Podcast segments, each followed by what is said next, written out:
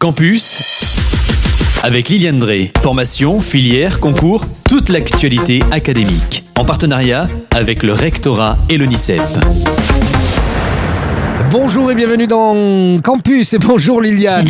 bonjour Kylian, bonjour à vous tous. Alors aujourd'hui, la création d'un nouveau pacte pour reconnaître l'engagement des enseignants et améliorer la qualité du service public de l'éducation. Et il était temps, c'est une bonne nouvelle pour les professeurs parce que l'attractivité du métier de professeur est une priorité du gouvernement consacrée par une augmentation inédite du budget du ministre du ministère de l'Éducation nationale et de la jeunesse pour l'année 2023. Le ministre de l'Éducation nationale et de la jeunesse, Papendial, a ouvert il y a quelques semaines en présence de l'ensemble des organisations syndicales représentatives une nouvelle phase de concertation sur l'attractivité et la revalorisation du métier d'enseignant.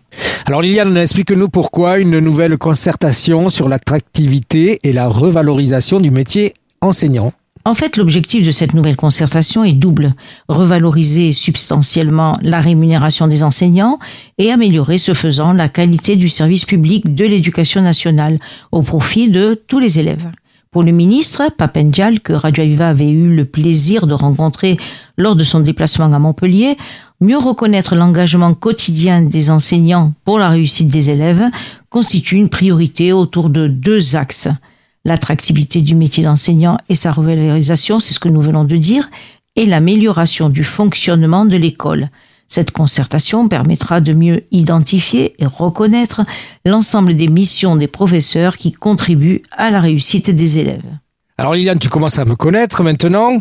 Tu sais que je suis curieux. Je voudrais savoir quand même sur quoi porte la concertation? Sur l'attractivité et la revalorisation du métier enseignant. C'est vrai qu'on parle de concertation, mais sur quoi elle porte, tu as tout à fait raison. Alors le budget supplémentaire de l'éducation nationale en 2023 représente 3,6 milliards d'euros. La concertation lancée par le ministre vise donc à préciser les modalités de cette revalorisation qui comprendra deux étages un étage, un premier, une première étape pour tous les personnels enseignants et assimilés et un second pour permettre la rémunération de certaines missions. Alors cette fois, c'est très innovant ça, sur la base du volontariat. Alors on parle de revalorisation socle, ça consiste en quoi au niveau euh, des rémunérations? Cette revalorisation concernera l'ensemble des professeurs ainsi que les CPE, les conseillers principaux d'éducation et les psychologues de l'éducation nationale en se fixant des priorités au regard de l'attractivité du métier et des déroulements de carrière. Ainsi, comparé en 2020, les professeurs gagneront au 1er septembre 2023 en moyenne 10% de plus. C'est bien ça, 10% de bah plus.